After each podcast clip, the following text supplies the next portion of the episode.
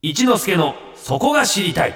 サンデーリッカーズ続いては私春風亭一之輔が毎日やってくる情報の中から気になるトピックをオーソリティ専門家に聞いてしまおうというコーナー名付けて一之輔のそこが知りたいでございます、はい、今日もビッグゲストがうん、おいででございます、先週に続い。て、はい。漫画家イラストレーターそしてタレント。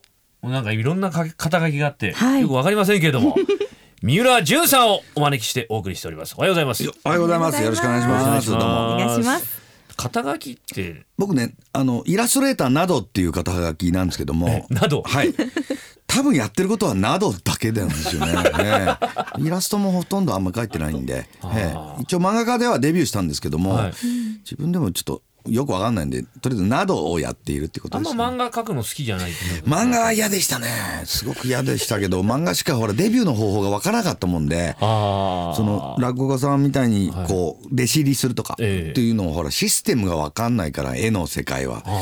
だからもう漫画でデビューしようっていうことで一応デビューしたんですけどもコマが割るのがもう本当嫌でえ。え漫画ってでもそういうそうですよね。やっぱコマ。横顔とかねはい。書かなきゃなんないじゃないですか、はい。であそこをすっ飛ばして書いてるもんで、よくストーリーが分からないんですよね俺の漫画。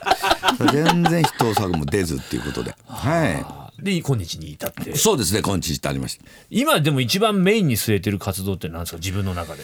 今ね、はい。シンスなんですよね。今シンスのことばっかり考えていて。ちょっと何ですか？はい。シンス。シンスってね、はい。あのー街の看板でええ「シンス1975」とかああはいはい。入ってんのあるでしょ。カラってやつですね。そうそうそう、はいはい。まあ創業とか、ええ。なんとか以来とか言うんだろうけど、シンスって誰だってあるわけで。なぜシンスを名乗る人とはい。名乗らない人がいるんだろうっていうことに対してはあはあはあ。すごい疑問があって、ええ。街のシンスをとりあえず写真に収めるってことをばっかり考えて生きてる。シンスを名乗るものと名乗らないものには何の違いがあるんですか？そうですね。僕だって生まれた年があるわけですから、はい。シンスがあるわけですから、えわざわざ言う必要もないのに、はい。ある店はわざわざシンスをなんか偉いように言うじゃないですか、えええええで中にはシンス2014みたいな去年かよみたいなのもあるんですよ。えはい。はいはい。それでシンスって言っていいのかっていうなんか自分の中にええ。シンスに対してルールがあるっていうこともだんだん分かってきたんで、三浦さんの中にあるうん、今お笑いになったように、ええ。去年はシンスに入らないだろうっていやなんとなく思ってるじゃないですかみんな。思います思います。でもあんまりそんなにシンスに気にして生きてないっていうことですよね。だから今日来る時も、ええ。もう当然ここら辺のあのスタジオの周りシンスを。シンス探しでぐるっと回ったり。ありましたかありますね。結構あるんです。結構あります結構あります。はい。低素に近いですかね。低素ですよね。低素とね、え一応あのシンスの仲間としてエスタブリッシュっていうのもいいんですよ。establish。確立されたっていう。E- ETB って書いてあるやつ。 establish っていうの。ET はいはいはいそれも多分 since の仲間だと思うんですよね。ええ。えだから創業とか定礎とかの仲間に establish と since がいるっていうことですよね。そこもだんだん分かってきました。ええ。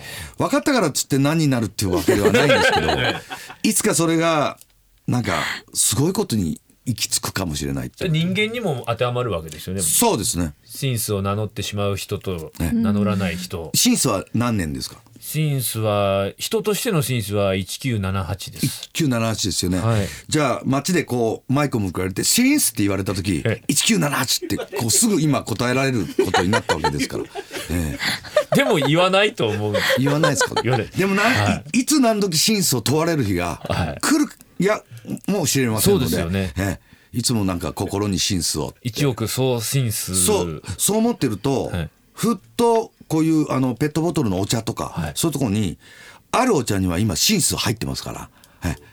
入ってますか？そうですか。伊右衛門ですけど入ってます。シンス入れたがる。と自分の手にシーツを持ってることだってあるんですよ。そんなとこになんか手乗り文鳥のようにシーツが乗ってることがある。イエモンは入れそうですねね最近のパッケージからシーツが入ってる。僕はここものすごくここ23年熱くシーツを語ってるんですけど、なんか気がついたんじゃないかなと思って家門が。えシンスを入れていくのが今いいいいおしゃれなんじゃないかっていうことに気がつき始めたんじゃないかと僕ちょっと思ってます。もっくんが入れちゃったんですね、ええ。はあ。大丈夫ですか？大丈夫です。分かってます分かってますよ。三浦さんのアイディアですよね。じゃあ EM をもしかしたら。ひょっとしたそうらねえ。そうですなん真数を今問われている世の中であるっていうことじゃないですかね。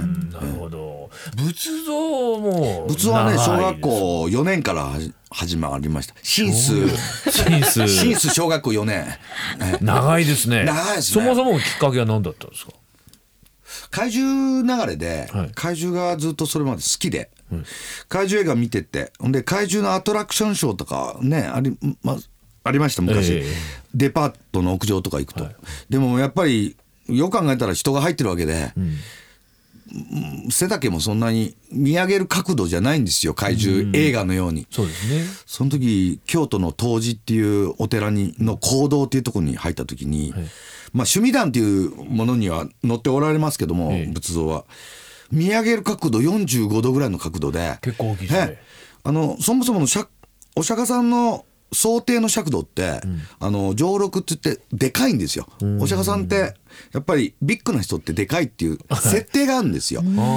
でスーパーヒーローとか今言われてるヒーローたちの設定っていうのがそもそものルーツが、はい多分ゴーダマ知ったるだろうと思うんですよ。ですあの手のとこに水かきがついていたり、はい。それは主従をあのくまなく救うためだとかって言って仏像にはついてるんですけども、あとこの眉間のとこにはい。白毫って言って白い毛がくるくる巻いてこう収めてあるんですよね。でそういう特徴とか、足が扁平足であるとかなんかいろいろあるんですよお釈迦さんって。まあその設定が後のヒーローもウルトラマンとかの、あの、えー光の国からやってくるとか、あれ弥勒菩薩の設定ですから、あね。ー56億7,000万年後にやってくるっていう設定も、そういう特撮の設定って全部そういう仏像の世界にあってそこが結びついて小学校の時すごい好きになって、ええもうそれから今だにずっと好きなんですけど、おはい、ーそれ結構お仕事に結びついたりとかって？見物記っていう本をもう20年ぐらいで今7巻目ぐらい出てるんですけども、まああの伊藤聖子っていう人と一緒にいろんなもう全国世界も行きました、仏像だけを見に行くっていう。はい。なんかこの間あの僕の先輩で立川正師匠って方がいるんですけど、その方の独演会でなんかあの世についてのトークで。あなんか急に電話かけてきましたね。一時ね、え。地獄はないとは限らないなっていうことに気がついて、ね。地獄のことばっかり考えてた時代があって、ええ。地獄はないとあるんではないかって。そうですね。ないとは限らないしあるともか限らないはい。しわからないことに対してなんか突き詰めてないなと思ったので、はい。地獄についていろいろ調べたりはしてていろんなそういう本とか書いたりしてたんで、その情報が多分彰子さんの耳に入って読んでいただいたんだと思うんですけど。あ地獄ばっ。けやってそうですね落語のネタのね。ね。あの時もあのふざけた医者たちがええ。こうね地獄でいろんなことするっていうはい。話でしたけども地獄のことを知っとけば予備知識さえあればもしあったとして落とされてもそのあの落語のように余裕が出ると思うんですよね。怖くない。うん、あの痛い目合わされてまた繰り返しで殺されてまた生き返ってっていう繰り返しですけども、はい。多分慣れてくるだろうと思うんで、ええ。地獄に落ちても。人間にはねやっぱりすごい才能があって飽きるって、ね、才能があるんでもういい加減にしろよっていうのがあると思うんで そこをちょっとうまく利用していけば乗り切れんじゃないかなとも思ってる結構勉強されたっていう調べられたんですよ地獄に。ついて往生要集っていうその平安後期に表された書物がまあルーツとなってる。日本の地獄設定は。で平安後期に作られたもんで、ええ。設定がやっぱり古いんですよ。その正地さんの落語の中にも随分新しいネタを入れられてたけど、はい地獄の設定ってやっぱりすごく古すぎて、え今の若者たちが舐めてかかってるんですよね。あそこをねやっぱり あの新しくしてあると僕思うんですよ。舐めたもんじゃなくてやっぱり地獄も当然ブルーレイとかも入ってるだろうし現世に合わせて。当然パソコンも導入してあって、はいはい。罪状とかはザーッとこうリストが出るようになってると思うんで あんな昔みたいに巻物にはい。筆で書いてあるような地味なことしてないと。そこはビシッと言っとかないと今の若いやつがやっぱりふざけて悪いことしてもいいんじゃないかと思ってるから。だから子供に見せる地獄の絵本って流行ったじゃないですか、はい、ありましたけど古い。古いですよねあ古い。れ。あんなのではもうあの逃してる部分がいっぱいあるんでやっぱり近代化されているぞっていうことをねやっぱり誰かが煽らせていくべきだと僕すごい思います。はなめるといけないですよやっぱりね。な舐めるといけないです。ね変わってんだよ地獄も。そうですね。僕今日何の話しに来たのかちょっとわからなく地獄について。地獄について地獄について。ですか。はい。はい。いやいい話ですよね。あとずっとエエロについてもうあのライフワークみたいなエロはねちょっと今「週刊文春」っていうので「人生エロエロ」っていうはい。連載をやってるんで、はい。あえてエロのお面を着るっていうことををしようと思って。おめえですか？ええ。よく俺の友達がこういうことしてよっていう話あったけど、はい。俺の友達の話をもう自分の話にして あいつ最低だなと言われる運動ですよね。それを今してる。全部自分が引き受けようってことですか？そうですね。エロは全部引き受けて、えもう最低だとか、変態だとか言われて出直そうと思ってるんですよね人間を。ええ。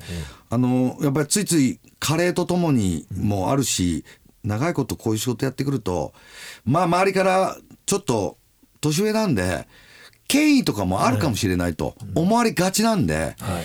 やっぱ心に変態っていう言葉をやっぱり描きながらついつい若い人に飲み屋でも説教とか出始める40代の頃がありましたので、もう50代になってからは雑誌で切り取った変態っていう活字を額に貼って飲みに行ってます。